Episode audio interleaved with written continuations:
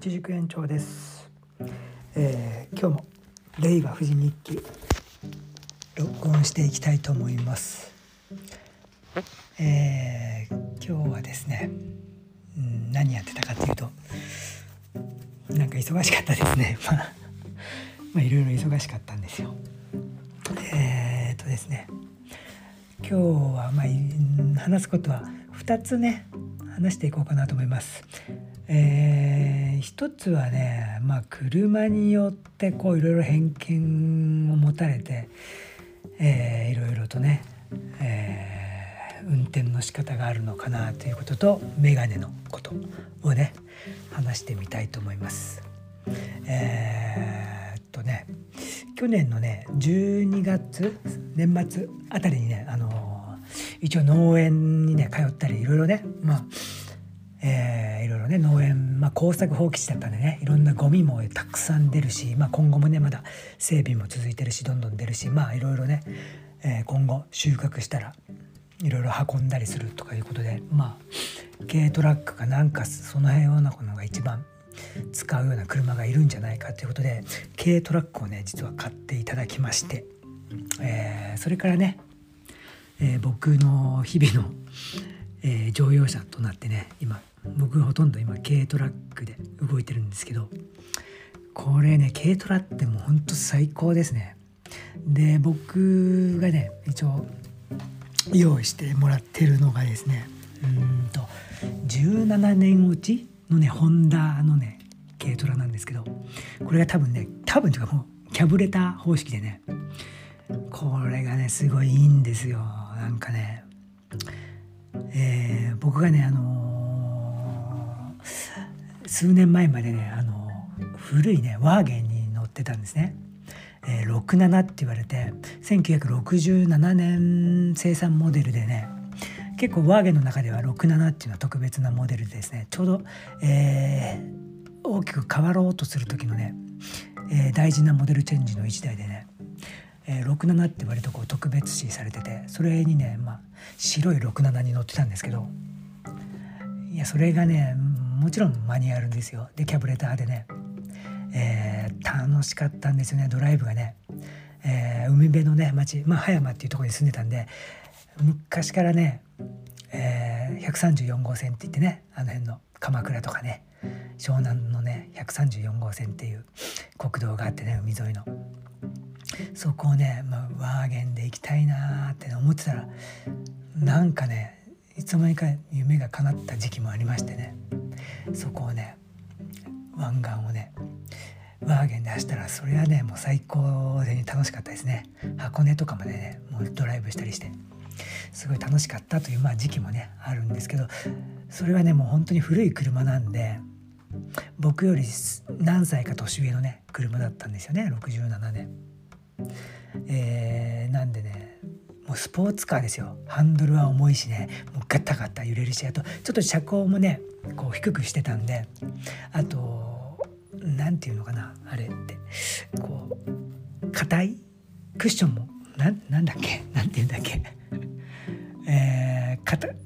足回りも硬めだったんですよ。だからね車高も低いから。だからもうボンボンとかねカチカチってこうガタガタこうカチカチこう揺れるんですよね。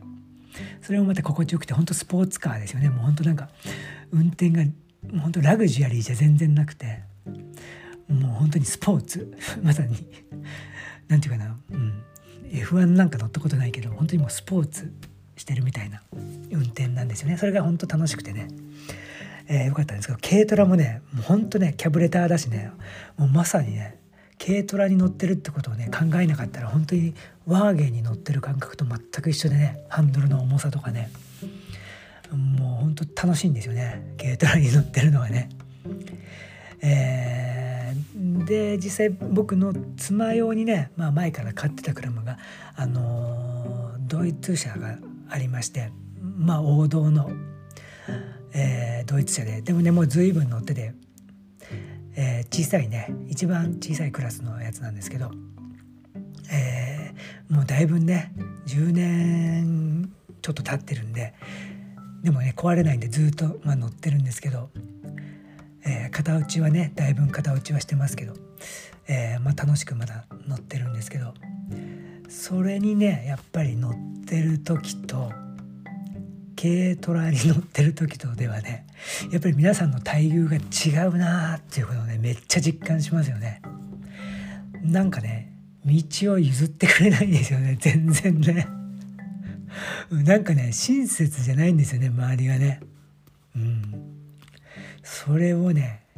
この3ヶ月4ヶ月ひしひしと感じますね。まあそんなことはねどうでもいいですね。僕は運転がね、まあ、楽しいから全然軽トラで楽しんでるんですけど今日久しぶりにねあのー、その妻のためにねもともと買ってた、えー、その車でねちょっと街をねうろちょろしてたんですけどみんなね譲ってくれるんです。明らかに感じましたね。ということでね今日はそれをちょっとネタにしようと思って今日はねここで喋ってますけど。うんなんかそれでね反面教師じゃないけど自分もそういうことがあるのかなって考えてみたんですけど僕はそんなないかな。うん軽トラックであろうが何であろうがねえー、心にゆとりがあればねもちろん譲るし結構僕は譲る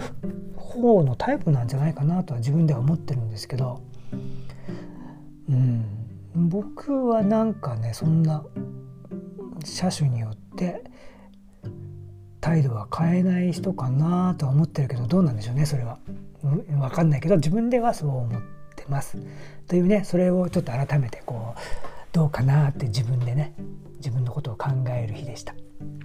えー、それとねもう一個はメガネなんですけどえっ、とね YouTube をね実はあの昨年の秋から10月の中頃からかな、えー、農園の YouTube を撮り始めたんですけど、えー、それでですねちょっとまあ自分のね、まあ、顔とか容姿とか全然よろしくないのでちょっとまあ少しでもねキャラ作りと思ってちょっと眼鏡をね えー、かけてたんですよ。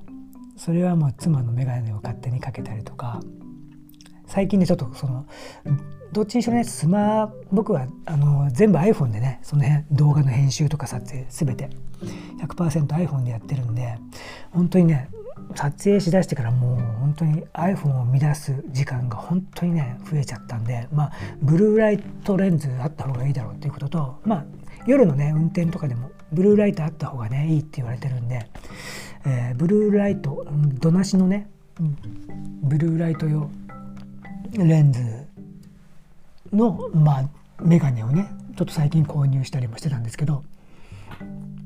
ここねやっぱり12年ちょっとねうすうす気づいてたんですよね。なんかちょっと車運転してて標識とかの文字がちょっとなんかこうぼやけてきたなと思って僕ね本当にもういい年なんですけど最近まで本当に2.0っていうね視力を維持してたんですよ。本当に昔からあの野生児だから目だけは良くてだけどそれがもう明らかにねああもうダメだなって思い出してはいたんだけど実際今日ね実、えー、メガネをね作ろうと思ってメガネショップに行ってきたんでねちゃんと目を視力を、えー、測ってきましたそしたらねやっぱりまあ乱視だろうなと思ってたんですけどやっぱり乱視も少しあってあとは近視焦点が大体2メーターぐらいですね。って言われて、まあ、近視ですね。って言われて。うん、それでねまあじゃあここでね、うん、せっかくだから、まあ、眼鏡をね今日ちゃんと作って買ってきたんですけど。いややっぱりね自分用に、まあ、眼鏡もしたから、まあ、フレーム自体もね、まあ、全然自分に合わせてもらったんでずれないですし、えー、あとねレンズも自分用にちゃんとね測って作ったんでもうパキーンとね遠くも見えるし最後ねまあそれ結構さっき作ったんで夜ねそう作って車で行ってたんで運転して自宅まで帰る時にねもう明らかにね今までやっぱ夜だとちょっとなんかぼやっとしてねあなんかあんまりよく見えないなと思ってたのがもうねパキーンと見えるんですよね。あこんなにも衰えてたのかと思ってね。いや眼鏡ってすごいですね。うん。まあね僕ももうアラフィフなんでね、うん、本当に。あこのこのね機会に眼鏡作ってよかったなと思いましたね。うん。バッチリでしたね。今日はねだから本当に初めてのねメガネ入門。本当のねメガネ入門。ちょっとねそんなまあそこそこのフレームを買ったんで、うん、しばらくしてね本当にメガネの本当にありがたさが分かって、えー、こういうちょっとね時間が経ったらまあ1年後でも2年後でも3年後でもなんかいいのをね見つけたら買ってみたいなとは思いましたね。えー、ということで今日はね、えー、車の車種によってこんなにも違うのかということとメガネのことについて話しました。えー、今日もね最近いつもこのポッドキャストを撮ってる部屋で今日も撮ってるんですけども、えー、今日から明日にかけてね雲行きが怪しくなって明日の朝から雨が降るってことで今日はね満月にだいぶ近づいてるけど富士山はもう全くシルエットが見えてないという感じですね。うんえー、今日はね街明かりだけを見てお話をしています。えー、もうね10時ね回ったということで僕もねお風呂に入って明日もねなんだかんだちょっといろいろ忙しいんで早めにね周到したいと思います、えー、睡眠は大事ですからね皆さんもゆっくり休んでください。明日日曜日ですね。どうですか？皆さん今日花見しました、えー、僕はねいろいろ今日移動時間移動時間というか道中ねえー、桜もねいろいろ咲いてたんで見たけどうちのね富士山南麓付近は八分咲きという感じでしたね。人手もなんか多かったですね。うん。皆さんはどうでしょうか？できたでしょうか？明日はね富士山南麓も雨ですけど関東地方もねだから雨じゃないでしょうかね、えー、雨の桜もねでもいいかもしれないですね。多分今週がピークですよね。来週だともうねちょっともう散り際で葉桜なんかになり始めてんじゃないですかね。うん。えー、ということで今日もご拝聴ありがとうございます。おおきに。